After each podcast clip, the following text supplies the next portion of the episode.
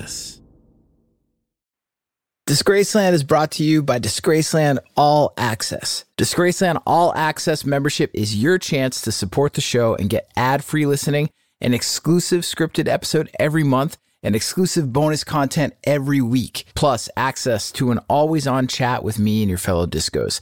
Visit disgracelandpod.com slash membership or just click on the link in the show notes for this episode. Disgraceland is a production of Double Elvis. The stories about Ice-T are insane. He was orphaned at a young age, became a Crips street gang affiliate in high school, then a soldier in the U S Army, where he learned the skills necessary to lead an L A-based crew of jewel thieves. As an M C, he literally invented gangster rap, and as a hardcore frontman, he earned the scorn of the President of the United States. And for the past twenty years, he's been known as Fin Tutola to most Americans. Okay, most Americans your parents' age. On television's longest-running action series, Law and Order: Special Victims Unit.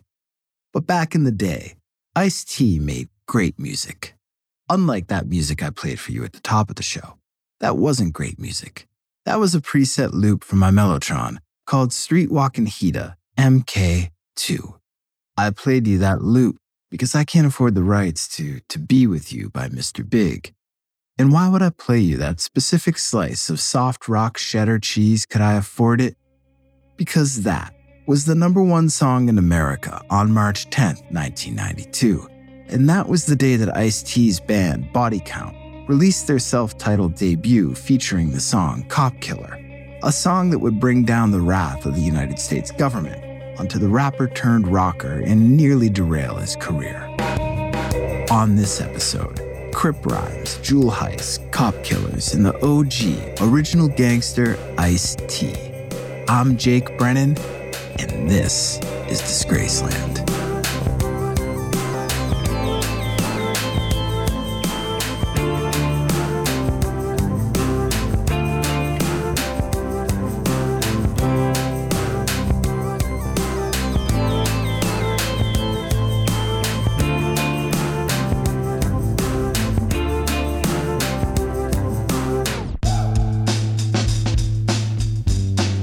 George H W Bush, the forty-first President of the United States, was sitting in the Oval Office, distracted and confused. Distracted by his re-election bid, which was being challenged by a surprisingly formative opponent, a pudgy Southern Democratic governor from a state few voters could even find on the map, and who would seemingly say anything to win. The tactic proved an effective defense to his own campaign operatives, who were fast becoming notorious for their willingness to do anything to win. And the president was confused by the topic, music. His chief of staff, Samuel Skinner, was trying to explain it to him. He's a rapper, but he's a criminal, the president asked. We think so. I don't understand. Why are we even talking about this? Because he wants to kill cops. Then the president's man read him the lyrics. Lyrics about sawed-off twelve gauges and cop killers. The president seemed shocked by the lyrics and by what he learned about the band, and in particular, the singer's popularity. We can't have this, the president said. Especially in a re-election year, his chief of staff thought. What are we doing about it, the president wanted to know. The insincerity of his concern went ignored by everyone in the room, and they were too smart to see it as anything but opportunistic. But nonetheless, they knew its value. Necessary red meat to throw to the base, cook up some family values drama, throw a little scare into suburban voters and motivate them to get to the polls and unrock the vote. The president's chief of staff explained what had been authorized thus far. A four-bureau check. The F B I, Secret Service, I R S, and N S A had all begun independent probes into the musician. His real name was Tracy Marrow. His stage name was Ice-T. The name further confused the president. His chief of staff explained that, no, this was a different rapper than the one they had previously told him about, the one who said, fuck the police. And the chief of staff ignored the president's confusion and focused on the opportunity. A four-bureau check was no joke. It meant a substantial amount of the federal government's weight had been deployed to dig into Ice-T's background, all because of some lyrics he wrote from the perspective of a character he created, who was fighting back against police brutality. Ice-T had witnessed it firsthand coming up in the streets of drug and crime-strewn South Central Los Angeles, where the racist at the time L A P D ruled through a hard mix of violence and intimidation. So what do we know about him, the president asked. His chief of staff had good news. He's a thug. He's committed numerous crimes, larceny, grand theft auto, pandering, possibly distribution of controlled substances, probably worse. Worse, the president wanted to know? Was he an agitator? A revolutionary? Was this a potential Black Panther mess like the one Nixon had to deal with? Nothing like that, the president was reassured. He was caught up in the gangs of South Central Los Angeles. One of those gangbangers, not exactly. He's what they call an affiliate. The president was losing patience. An affiliate, it was explained, wasn't quite a member, but he wasn't just some geek off the street either. He was, as the Italian mafioso put it, connected, but not a made man. Ice-T, from his days in high school, lived among and hung around with the notorious Crips street gang. As he grew older, he didn't rep Colors or kill on-site rival gang members, the Bloods, who might mistakenly show up in Crip territory, but he did socialize and live with the protection of the Crips. It was a subtle distinction, but an important one, because in the context he was now being discussed, it meant he was unlikely to be an actual killer, as the lyrics to Cop Killer from his hardcore band Body Count suggested. But he's a criminal, the president asked again. Yes, then have him arrested and let's move on. By this point, the president had lost most of his patience, and what little he had left was about to be completely drained by what his chief of staff told him next. We can't. And the president just stared. His anger was brimming. And after a beat, why not? I thought you said we had him on larceny, maybe worse. Well, not exactly. We're aware of the crimes he committed, but we don't have any real evidence. But how exactly are you aware? Because he's admitted to the crimes, on his records. The president was now utterly confused. Just who the hell is this guy? His chief of staff leaned back in his chair and started to tell the forty-first president of the United States a story. A story about an original gangster.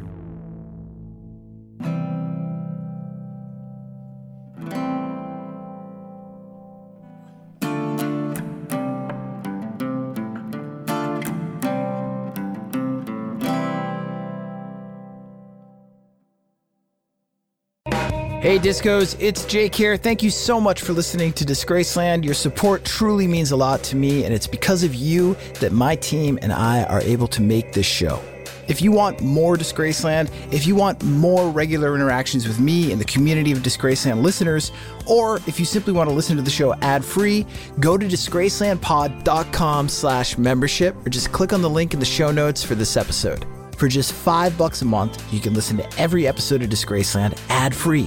Plus, you'll get one brand new exclusive episode every month. You'll also get weekly unscripted bonus content, special audio collections, and early access to merch and events. There are two ways that you can support the show and become a member at disgracelandpod.com slash membership. You can sign up using Patreon and listen to the show ad-free on Apple, Spotify, and most other major podcast platforms. And Patreon members also get access to all the other perks of membership and an always-on chat where I'll be interacting with you and diving deeper into the world of Disgraceland. But maybe you're currently an Apple Podcast subscription listener and you want to just tap into all the bonus audio content and ad-free listening that we're offering. We're also offering this membership as a premium channel on Apple Podcasts. However you choose to join, all you got to do is go to disgracelandpod.com slash membership. Support the show for just five dollars a month, five bucks, or sign up for an annual plan and get two months free. Come join me and your fellow discos at Disgraceland All Access by visiting disgracelandpod.com slash membership.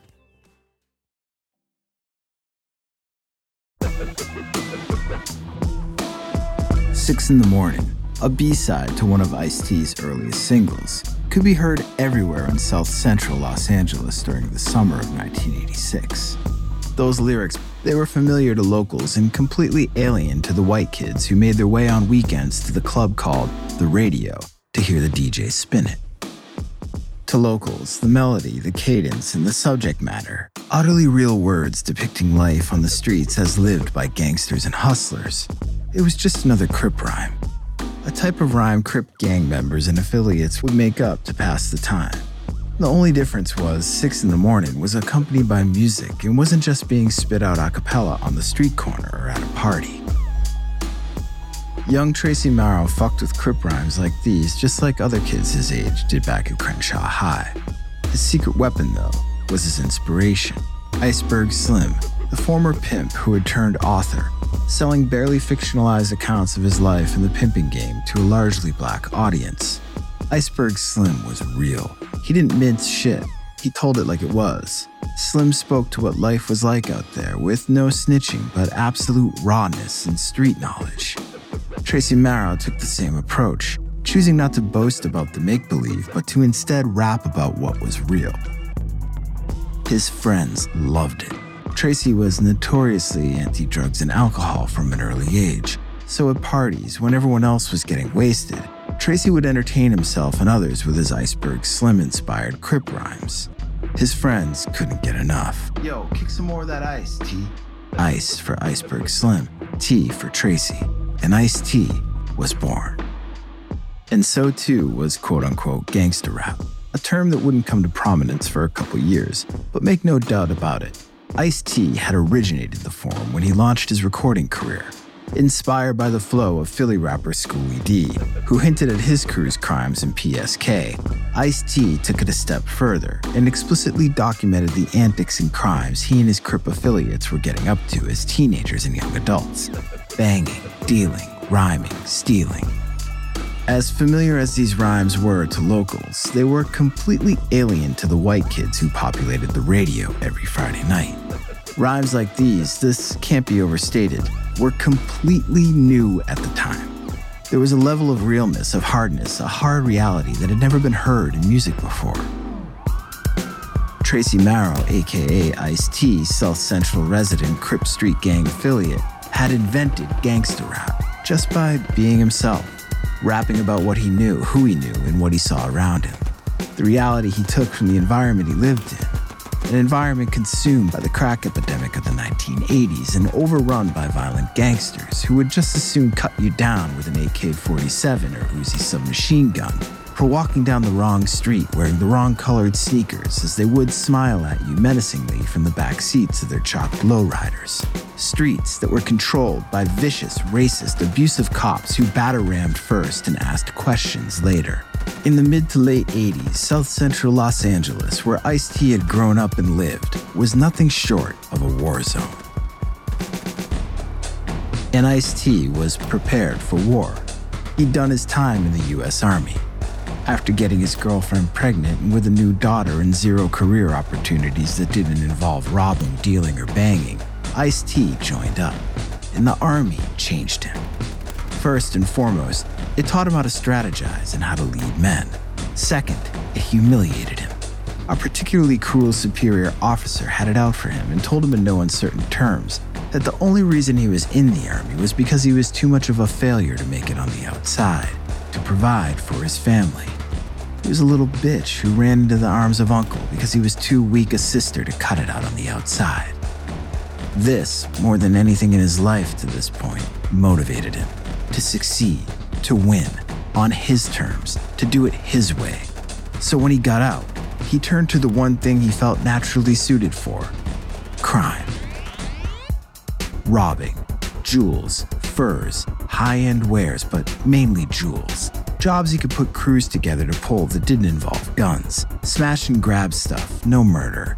Ice could lead his crew, calculate the risks, make his scores without leaving a trail of bodies. Fence his goods, support his daughter, stack that cash, buy that Porsche, peacock those Iceberg Slim threads, fly as a motherfucker, fuck that b-boy Kangle, Ice-T rock Neiman Marcus, Fendi, and any other high-end designer garb he could get his hands on from his smash and grabs.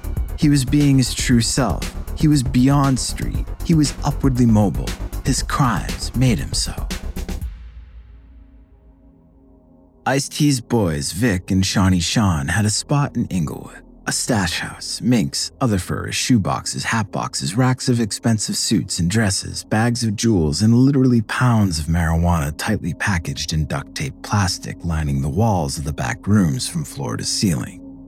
The dope was Vic and Shawnee Sean's. Ice didn't truck with drugs. His game was contraband. To wit, in the driveway under the carport covered in a canvas tarp and stuffed with expensive furs, a stolen Ghost Rider. They'd fenced the threads and ditched the whip after the next job's getaway. Easy come, easy go. Ice was leaning over the dining room table, his arms outstretched, palms down on the upper corners of a large map of greater Los Angeles. And they were going far out this time, north, northeast, almost to San Bernardino County. They'd hit too many spots near L A, and Ice could feel the heat coming. After this job, they'd need to expand, further north or perhaps further east, maybe as far as Arizona to put in work. The getaway was possibly more important than the robbery itself. Ice learned in the Army that once the job was done, there needed to be a clear exit strategy. No man left behind. On the street, the exit strategy all but guaranteed success. And this was the element that Ice knew most fly-by-night street criminals never thought of. All they cared about was the smash and grab. But once they'd stolen what they'd come to steal, they were rendered vulnerable without a real escape plan, arrested and left pondering their laziness over a slow twenty-five years in the pen. Ice-T was not lazy. He laid out the getaway plan first, then, working in reverse chronological order, explained the job, robbing all the diamonds, gold knots, and Rolexes they could from the suburban mall's high-end jewelry store, delegating to his crew in the process. He laid it out for them. The clerk in these places was almost always a woman, and there was usually never anyone else in the store, not working, not in the back, and they'd of course not enter the store if there were already customers milling about. This was before C C T V and before armed security guards in high-end merchandising shops. Usually the only security they had to deal with was mall security, and part of their plan was to hit their mark when they knew the mall guard was in a totally separate part of the mall. Even if an alarm tripped, they would still have at least four minutes to grab as much merch as they could before any security would be anywhere remotely close to them. They entered as planned, with the security guard fucked off in search of a food court donut or something. Ice's accomplice, Tanya, got into a quick conversation with the woman behind the counter about one of the jewelry pieces. Nat the cat played it cool, pretending to be Tanya's semi-interested husband. Nat the cat's brother, Bebop, Ice's other accomplice, was the second set of eyes. Ice was the first. Two sets of eyes were needed to kick off the plan, and there needed to be firm confirmation that there were indeed no cameras, no other store staff, no customers, and no donut eaters milling about outside. Ice was also the basher. The code was an affirmative answer from Bebop that it was, quote-unquote, a bet. While Ice and Bebop browsed the jewelry in its cases, and Tanya kept the shop worker behind the counter occupied, Ice would ask Bebop in code if the coast was clear. He would ask, "Is it a bet?" And if it was safe, Bebop would reply with, "Okay, Holmes, it's a bet." And with that, Ice-T would whip the tiny sledgehammer from his pocket and smash the glass jewelry case open, and the two would begin looting as much hardware as they could. Usually the female shopkeeper, even without a gun trained on her, was scared into paralysis, but if she split for the back room or got cute and activated an alarm, or if the broken glass triggered an alarm, it didn't matter, they had time. Four minutes, tops. Ice would meticulously grab as many jewels and watches as he could while Nat the cat kept time on his watch, shouting out the amount of time left as the seconds ticked away. And usually with at least a minute to spare, Ice and his crew were out of there, on foot, through the back of the store, into the catacombs of the mall, out to the garage, into the Jack Ghost Rider with stolen plates, and off before security even made it to the scene of the crime. The cops weren't even part of the equation, such was the beauty of the mall robbery. It worked because Ice-T put in the work, planning, strategy. It was who he was. And when he wasn't robbing, he was planning rhymes in his head and stepping up to the mic to M C at the radio. And this post-work ritual was a little different than his smash-and-grab post-work ritual. There was no stash house and no stolen getaway car. Ice was in his Porsche nine fourteen. Tiny car, but tight and fast. Ice loved that car. He earned it. Just as he earned the sleep he was looking forward to that night. Or that morning, rather. It was late. The gig that night was incredible. The radio was packed. Madonna showed up. Yes, that Madonna. She loved Ice's set, as did the crowd. He was starting to really feel this rap game, but man, running robberies and rhymes had him bone tired, especially on that night. He pulled up to the light at West Boulevard in Slauson. He let his eyes rest for a second. His foot slipped off of the brake, and before he even realized it,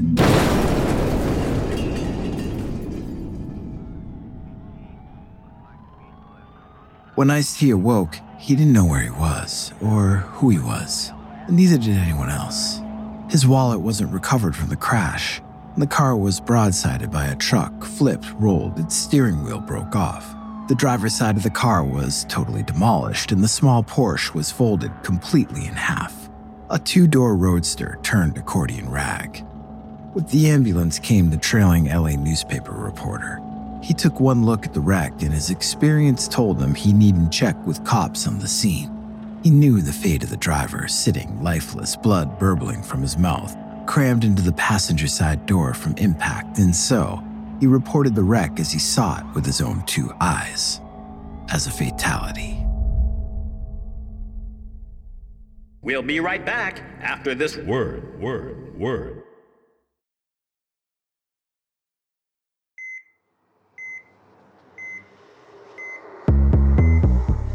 The only way to describe the voices is to say they sounded like ghosts, distant but with unmistakable presence, cutting through the fog, accompanying the sounds of the gurney being wheeled over the linoleum floors and the sound of the P A system summoning this doctor and that nurse to pick up this or that phone, to report to this room or that one, and of course, the sound of the bleeping vital signs monitor, slowly but steadily chirping in the background, accenting the sound of Ice-T's heartbeat.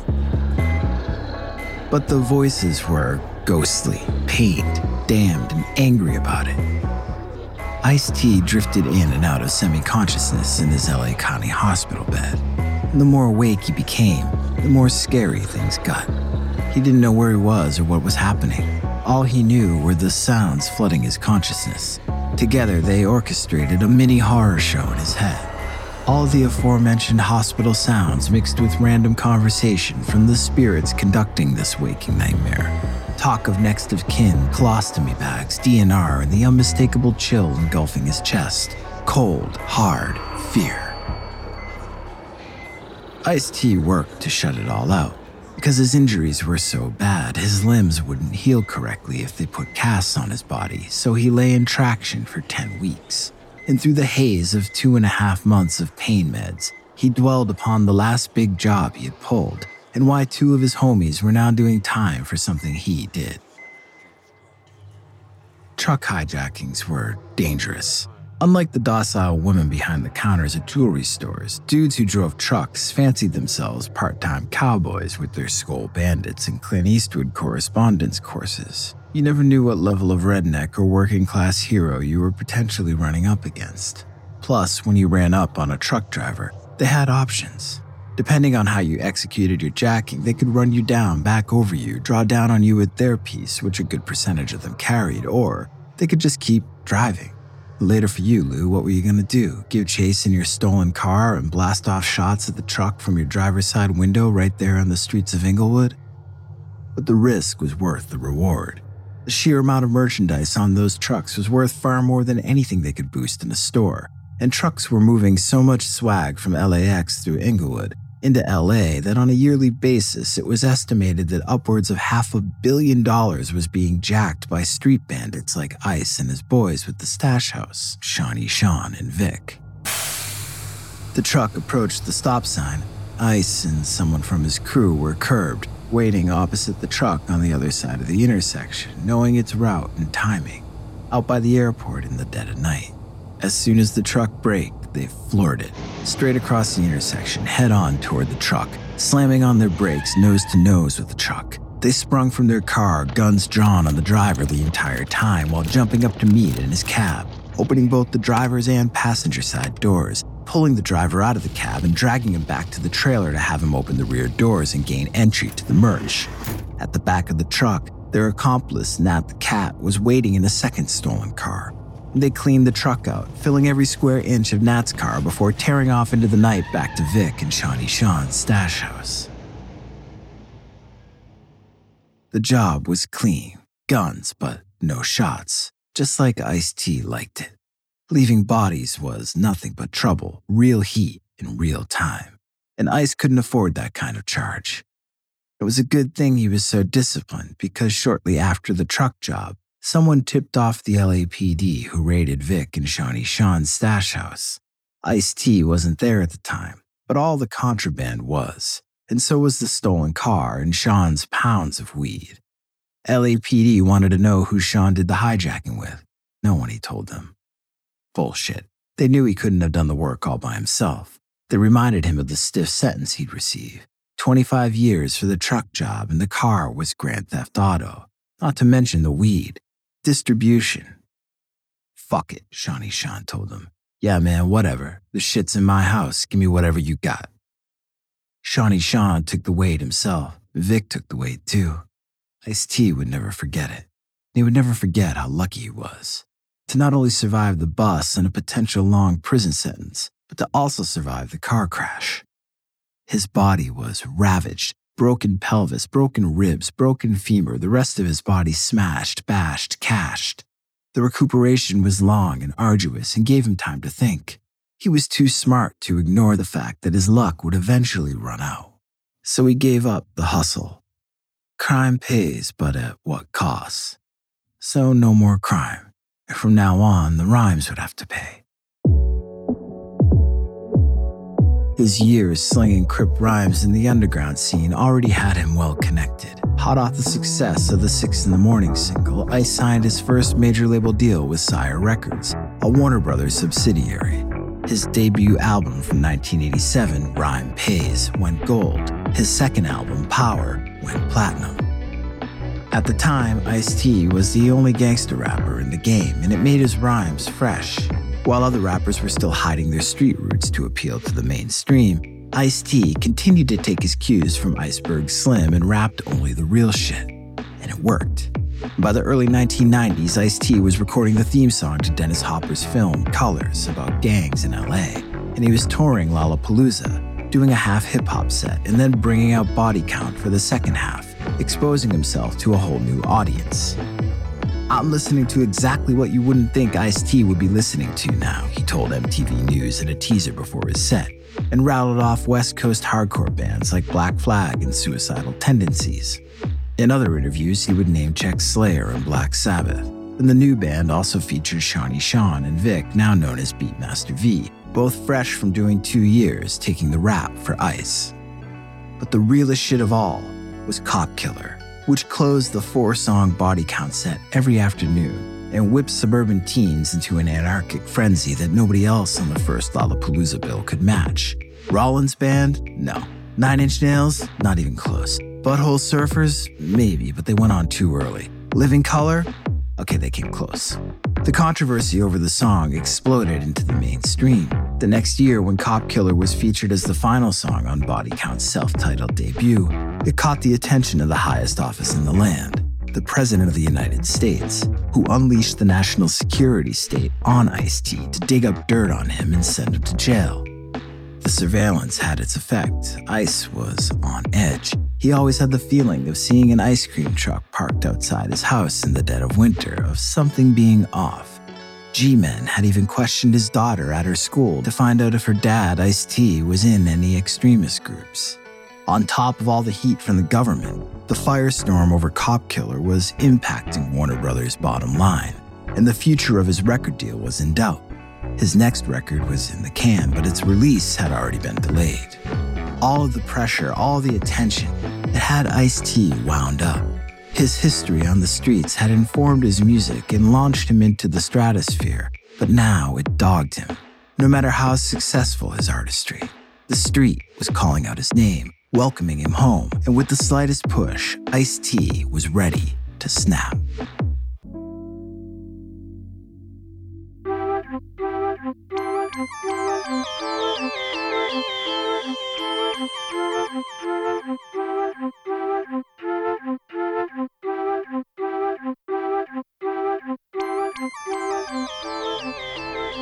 Ice-T was pissed. At the edge of the stage, looking out at the massive Italian crowd that had assembled to see Body Count. They were showing their appreciation for the band with the long-standing European punk rock tradition of spitting on them. Ice-T was not having it. This wasn't the late seventies, this was the nineties. Shit had changed, man. Who knew what kinds of disease these Italian kids were sending Body Count's way? Ice clocked the main culprit, front row, black t-shirt, long, greasy black hair. He looked more like an aimless Italian street kid than an actual fan. Ice told the crowd to chill with the spitting. They didn't. Mainly this kid didn't. Ice positioned himself right at the front of the stage, right in front of the kid, the main offender. Ice gave the crowd, the kid, basically, one more chance to stop spitting, telling them that that shit wasn't cool, and they could do whatever the fuck they wanted, but the spitting had to stop. Most did, but again, the kid did not.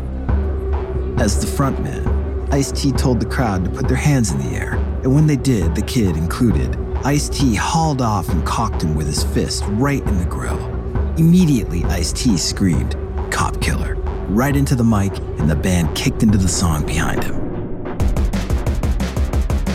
The crowd erupted, and the kid who Ice punched, his friends swarmed Ice-T and began hurling off punches of their own. Ice grabbed his mic stand, a straight stand. This was no boom. This was a weapon with its dome-shaped metal base. Ice swung it without mercy, flailing around and clearing a way back onto the stage, away from what was now turning from an audience into a mob. While the band raged behind him, the crowd started chanting in English, "We're going to kill you! We're going to kill you!" And the chants grew louder, hooligan soccer stadium loud. The band instinctively dropped their instruments and sprinted off of the stage. The chants only increased. From backstage, it sounded like the roar of the Gladiators Coliseum. Ice-T's instincts quickly kicked in. An exit strategy was imminently needed. It was all that mattered. If they didn't break out soon, they'd be consumed by the mob and torn limb from limb for turning on their fans. And their tour bus wasn't an option. Outside the Coliseum, the mob already had it surrounded. Ice-T had the promoter quickly summon six cabs. He then made it to the exit door through the cavernous venue's catacombs. He peeked out the door and the mob was waiting. They'd struck up a massive bonfire in the parking lot. Shit got beyond Thunderdome real fast. Ice could see the cabs entering through the gate, approaching. He pulled his hoodie up over his head, lowered his gaze, and fast walked out the door ahead of his bandmates and crew toward the cabs. And for a minute, they went unnoticed. Then, as he was walking, he could see members of the mob noticing his entourage, and they slowly started closing in, approaching him and his band and crew, putting themselves between them and the cabs. Ice lowered his shoulders and did his best Emmett Smith, sprinting straight into the crowd, pummeling members of the mob unexpectedly with the force of his rushing body. He, his guitarist Ernie C., and the promoter made it through to one of the cabs and dove into the back seat. The driver was shell-shocked, paralyzed by fear. The mob surrounded the cab and began pounding on the windows, rocking it back and forth. Ice-T cuffed the driver in the back of the head to snap him out of it. "Drive, motherfucker!" And the driver did no such thing. He popped open his door, rammed his shoulder into it, and pushed his way out of the car to escape. Ice hopped over the seat into the front, took the wheel, and began pushing the car into and through the crowd, bodies banging onto the cab, bouncing off of its body. Finally, they made it through and out of the area of the venue into the streets of Milan and back toward their hotel. They'd escaped. They were now on the hook for not only assault, but also for Grand Theft Auto. Smartly, Ice had the promoter drive the cab straight back to the venue to return it to its driver. Ice-T cooled his jets at his hotel, and before he knew it, morning had come and he was being ushered to the train station en route to a radio station in Rome for a previously scheduled interview with the country's number one rock D J. The news of the melee at last night's Body Count concert in Milan was everywhere that morning, especially on the airwaves. The Italians were pissed. And while walking into the studio to do the interview, Ice-T felt like he was walking in front of a firing squad. Allora, in studio con noi c'è il rapper americano Ice-T, che è anche il cantante del gruppo rock hardcore Body Count. Se siete fan del rock, avrete sentito della rissa di ieri sera al concerto dei Body Count a Milano. A quanto pare, Ice-T è saltato in mezzo al pubblico e li ha presi a ammazzare con l'asta del microfono. E mentre lui faceva cazzone col pubblico, il gruppo ha continuato imperterrito a suonare a tutto volume il loro pezzo più famoso, Cop Killer, che poi vuol dire ammazza poliziotti. Giustamente la gente non ci ha visto più e ha reagito e ha iniziato a urlare: "Bastardi, vi ammazziamo, vi ammazziamo!" Hanno invaso il palco per cercare di ammazzarli. Ice-T e la sua band sono miracolosamente riusciti a scappare e a venire qui a Roma. Adesso abbiamo un'intervista esclusiva per sentire la sua versione dei fatti. Signore e signore, ladies and gentlemen, una delle voci più importanti dell'hip hop americano, nonché cantante dei Body Count, Ice-T. Despite the anger in the D J's voice, Ice-T took to him straight on, looked him in the eye, shook his hand, sat down at the mic, and he immediately, on air, began recounting his side of the story. That he had given the audience a chance to stop spitting, that it was one dude who wouldn't stop, that he and his band couldn't stand there and take it, that the dude didn't listen, and what did they expect him to do, stand there and continue to get spit on? The D J got it, and immediately directed his ire at his countrymen. Luke! Milano, what did you expect Ice-T to do? This is why we love him. He's a gangster. And if you disrespect him, yeah, he will punch you in your stupid face. The D J's interpretation of what had gone down turned public sentiment almost immediately, and Body Count were permitted to continue their tour of Italy. Ice-T had stayed true to himself, to who he was, to his origins as a gangster. It served him well in the past. It kept him alive at Crenshaw High with the Crips, got him through the army, allowed him to maneuver his way through early adulthood as a hustler who knew exactly when to give up the game before the game gave him a twenty-five year sentence. And those gangster origins gave him the inspiration necessary to launch not only his rap career, but an entire new genre that he invented, gangster rap. And when the time came for Ice-T to deal with the mess Cop Killer had made for him, again, he relied on his gangster instincts. The controversy over a song depicting the murder of police officers by a fictional character, something that had been done over and over again in television and film for years, by the way, was deemed so offensive coming from the mouth of a black musician that the President of the United States of America had weighed in. Multiple federal agencies were investigating him, and Warner Brothers Records, the label that released Body Count's music, Cop Killer included, was under so much scrutiny that their company's stock was literally dropping. Ice-T knew what to do. When the heat got too hot for the O G, the O G didn't stick around to get burned. And if the O G didn't have a clear exit strategy and wound up getting popped, then the O G made like Shawnee Sean when he caught the charge at his stash house. What the O G didn't do was bring down his partners with him. So when it came to Cop Killer, that's what Ice-T did. He took the weight himself. He wasn't gonna dig in on some censored artist crusade and sink the whole ship, in the process destroying his future earning potential. Because without rhymes, Ice-T's only real skill, to that point anyway, was crime, and he wasn't going back to that. So he did the smart thing. He bore the brunt of Cop Killer and let his partners at Warner Brothers off the hook by agreeing to take the song off Body Count's album and issuing it as a free single to his fans instead. Some in the media charged Ice with being a sellout to giving in to censorship, but real O Gs knew the score. Public Enemy's Chuck D came to Ice-T's defense and said, if you ain't in the battles, you shouldn't comment on the war. Ice-T knew about war, a certain type of war anyway.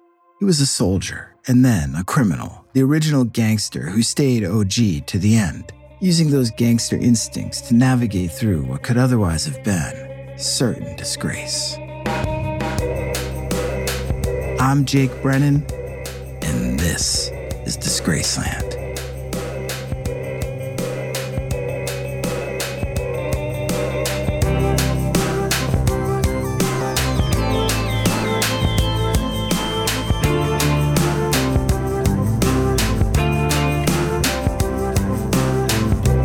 Disgraceland was created by yours truly and is produced in partnership with Double Elvis. Credits for this episode can be found on the show notes page at disgraceland pod dot com. If you're listening as a Disgraceland All Access member, thank you for supporting the show. We really appreciate it. And if not, you can become a member right now by going to disgracelandpod dot com slash membership. Members can listen to every episode of Disgraceland ad-free. Plus, you'll get one brand new exclusive episode every month, weekly unscripted bonus episodes, special audio collections, and early access to merchandise and events. Visit disgracelandpod dot com slash membership for details. Rate and review the show and follow us on Instagram, TikTok, Twitter, and Facebook at DisgracelandPod, and on YouTube at youtube dot com slash at DisgracelandPod. Rockarola.